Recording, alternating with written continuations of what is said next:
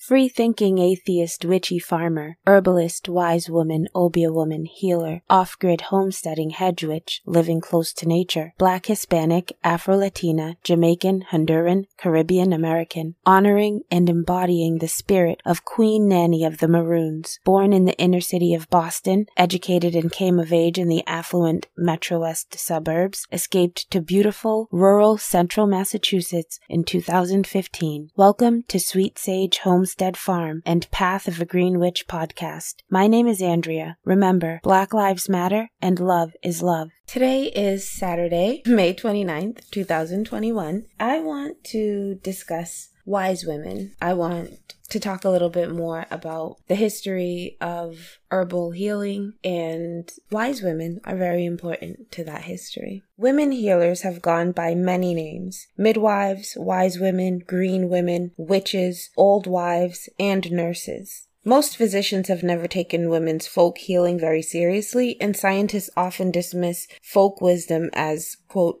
old wives' tales. Medically untrained women still provide a lot of health care around the world. They are basically the primary care providers for their families. Even in the United States, most people view physicians as like a last resort. You know, you're not just going to immediately go to the doctor for every ache, pain, or ailment. Most likely, you're going to try to find a remedy on your own. You're probably going to ask your mom, grandmother, aunt, somebody you trust for some advice before you consult a physician. Midwives completely dominated obstetrics and gynecology until about a century ago. There were a lot of herbs that were traditionally used to calm the womb, trigger menstruation, induce abortion, help to dry up a mother's milk, or treat infant colic. And it's actually well known that some medically untrained women herbalists actually introduced university trained physicians to powerful medicines like foxglove, which is where we get this heart drug called digitalis. So it's kind of weird that physicians look down on folk healers as ignorant practitioners of inferior medicine when they've actually learned a lot from herbalists, folk healers, wise women. The wise women were particularly adept at contraception, you know, preventing pregnancy. And around 700 BC, an oracle sent Greek colonists to the coast of what is now Libya to found a colony, Cyrene. It was located in a dry, desolate, inhospitable place, but the colonists soon discovered a plant that made them wealthy. It was called Silphion, in Latin Silphium,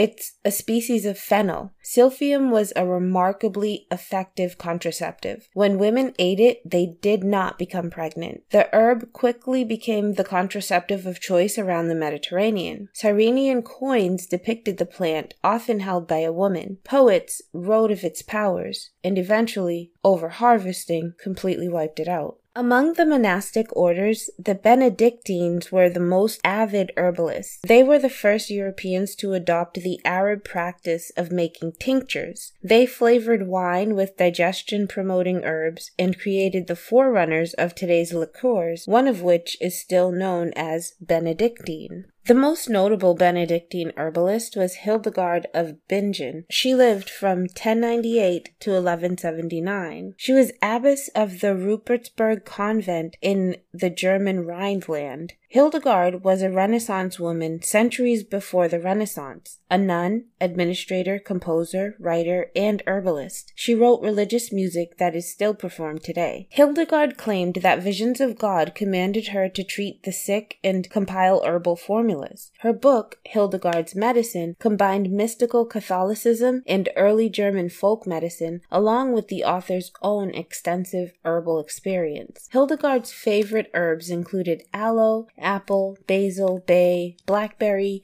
caraway, celery, clove, dill, fennel, garlic, hyssop, licorice, marjoram, myrrh, nettle, nutmeg, onion, oregano, parsley, raspberry, rosemary, rue, thyme, and watercress. Hildegard's herbal is unique. She wrote an original medical work based on her own experience at the time when the few literate Europeans, mostly monks, were content to copy the Greeks, Romans, and Avicenna. What's more, she was the only medieval woman who left any account of the wise women healing practices. Hildegard of Bingen was lucky to have lived in the 12th century. Had she practiced herbalism from 1300 to 1650, she probably would have been burned as a witch. It's unclear what actually led to Europe's 350 years of witch hunts, but some feminists link the practice to the rise of secular medicine as a male dominated profession. You know, initially folk healers were mostly women, and as men started to turn it into more of like a man's profession where men were becoming university trained physicians, they had to demonize women in order to help them gain more credibility and help the wise women lose credibility. Other people blame the hysteria on the bubonic plague, or, you know, some people call it the Black Death, which swept Europe in waves and killed half its population. There's a more recent theory, though, that European rulers and the Catholic Church became alarmed by the decline in population. They blamed that on contraceptive herbalism, which wise women recommended. The leading medieval contraceptive herbs were all abortifacients. The most popular abortifacient herbs were pennyroyal,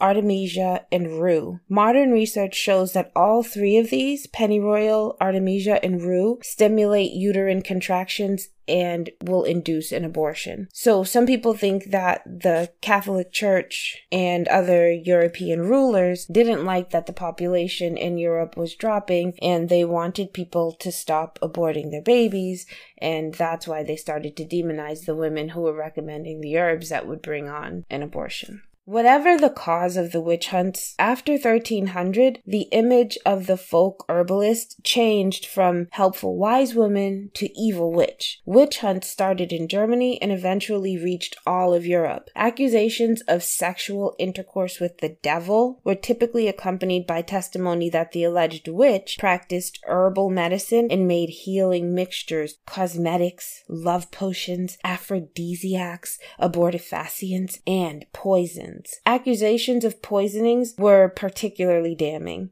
It's quite possible that some women herbalists continued the Roman tradition of herbal assassination, but this was the era before the discovery of dose response relationship, the idea that the greater the dose, the greater the effect. So many so called witches' plants, poisonous in large amounts, cause no harm in therapeutic or cosmetic amounts, but nonetheless, the witch hunters considered them poisons. One plant associated with witchcraft was called devil's herb. Large amounts are lethal when taken internally. The juice causes the pupils to dilate when placed in the eyes, and medieval women used devil's herb cosmetically. Eventually, the plant was renamed belladonna, or beautiful woman. Then there was witches' bells. Large amounts are poisonous, but small amounts stimulate the heart. After the witch hunt era, the plant's name was changed to foxglove. Remember, I mentioned foxglove was the source of that heart drug, digitalis? So, foxglove used to be called witches' bells. After the witch hunts, the saintly Hildegard was forgotten.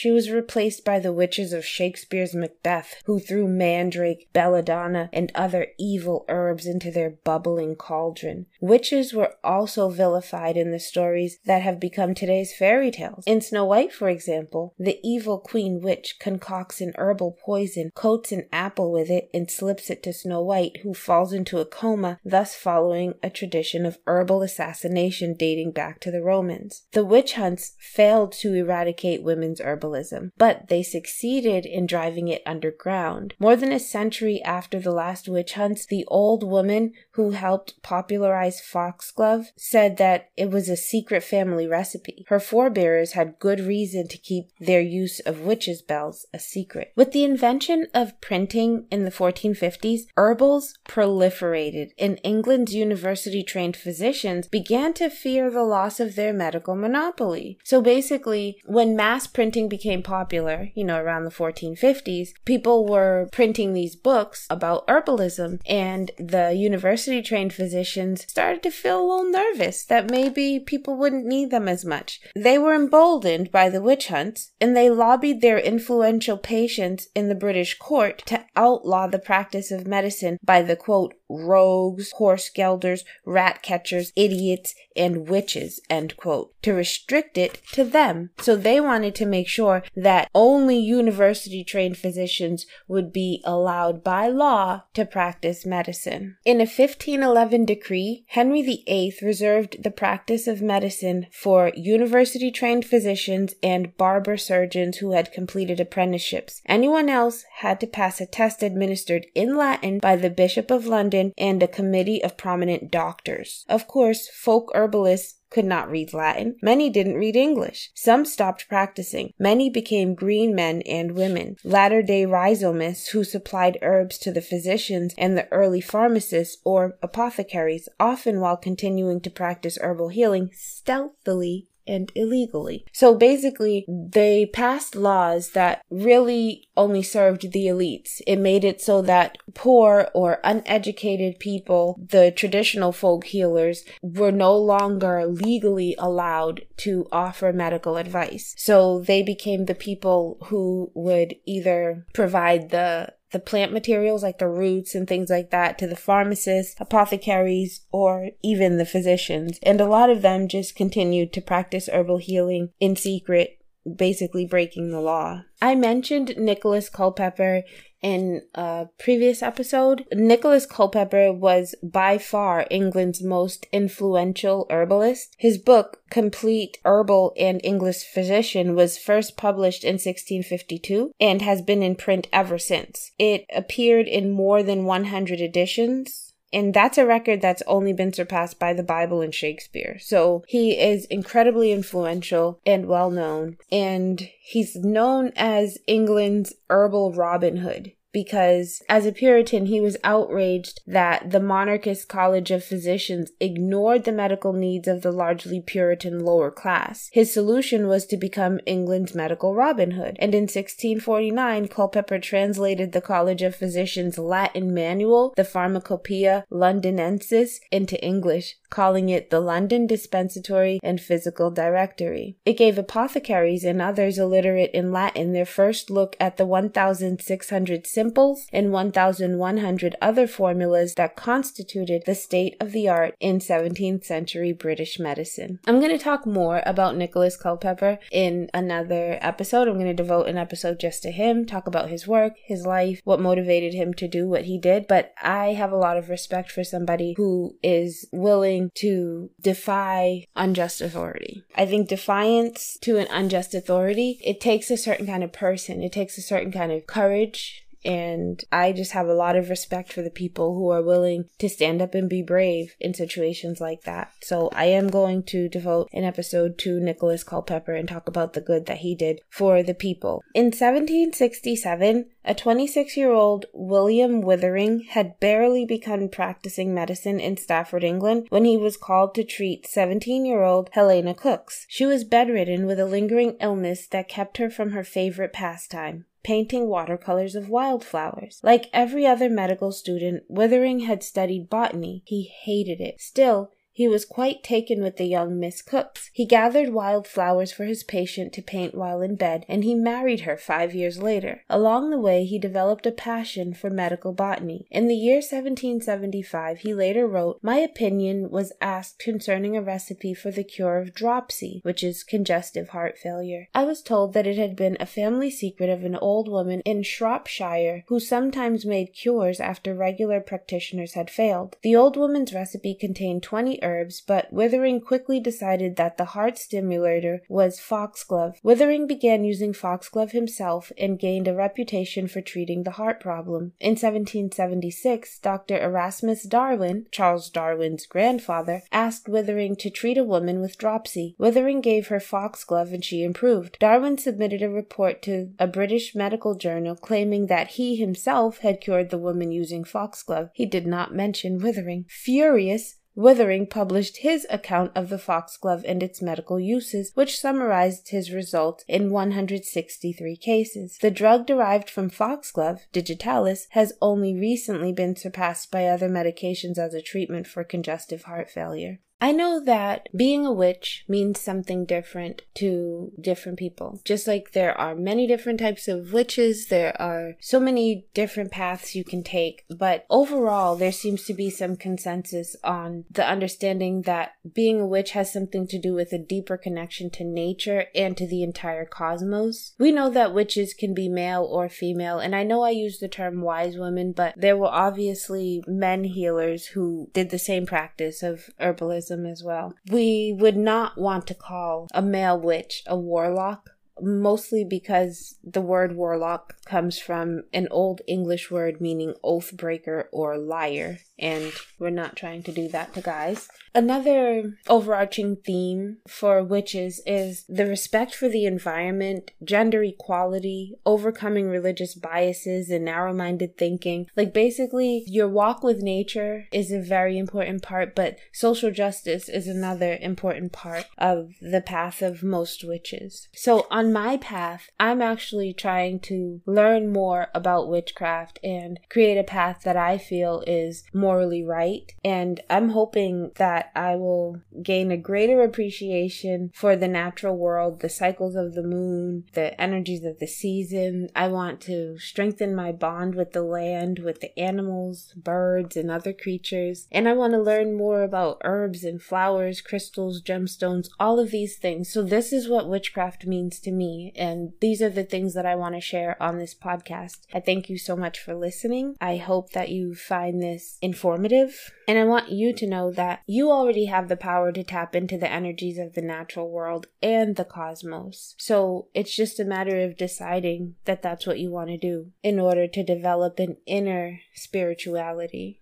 Just to clear up another misconception, witches are not Satanists. The whole concept of Satan is a Christian concept, and unless you're a Christian witch, you might not even believe in Satan. Witches don't necessarily inherit magical powers from ancestors, but if you were trained by one of your family members, then you might know a little bit more about your path than a new or baby witch. Not all witches have psychic powers or the gift of prophecy, and some people who don't even identify as witches actually have that gift. The word wizard or sorcerer can be used for either a man or a woman. Wizard actually derives from a word meaning wise, and sorcerer just means witch or diviner. The term magician actually describes people who are familiar with astrology, sorcery, divination, spellcasting, and other magical arts, and not just familiar with them, but who are adept in them, who are like good at those things. A witch is someone who uses his or her power along with the natural laws of the universe to shape reality according to their own purposes. Witchcraft is the practice practice of manipulating energy through various means to produce a desired result. That's basically what witchcraft means to me. Overall, though, living in harmony with nature seems to be the biggest defining quality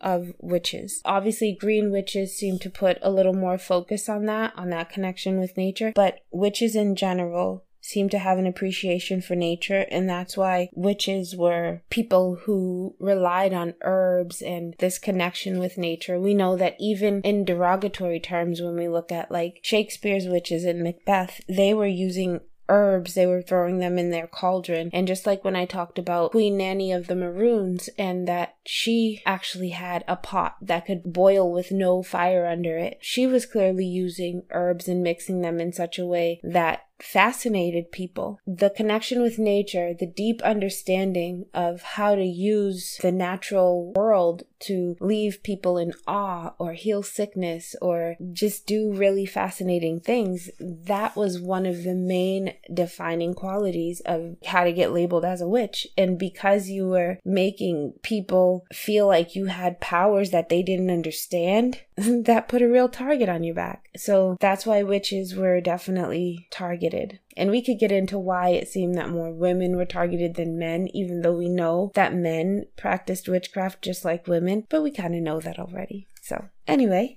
I hope you found this informative. Thanks for listening.